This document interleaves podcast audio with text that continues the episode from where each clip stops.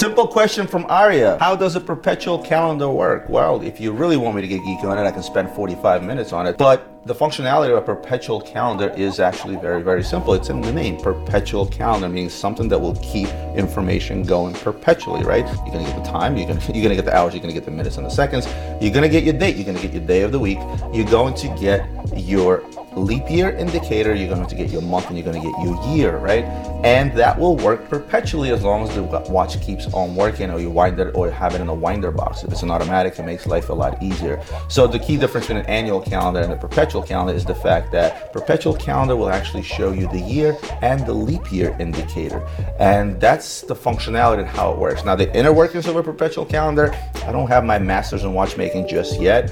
Uh, so I couldn't really go that deep into it, although I do have a fairly good understanding from a horological perspective, but I think that will get a little bit too boring. So hope this quick answer satisfies. Mr. Kian Hassani asks, Panerai due for a comeback or dead in the water? I talked about this in one of my last videos where I, I think reviewed the models from two years ago or a year ago no, actually two years ago, pre-COVID, when they came out with new models such as the Carbotech, right? That was my favorite pick from Panerai that year. Uh, they're going in the right directions, right?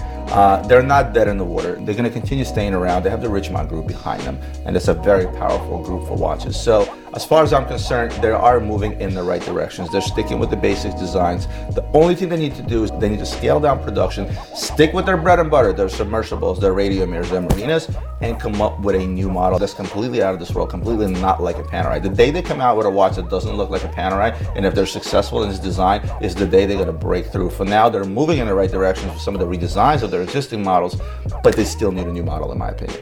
Question from Canis Legend. Any business moves you regret? Yes, actually.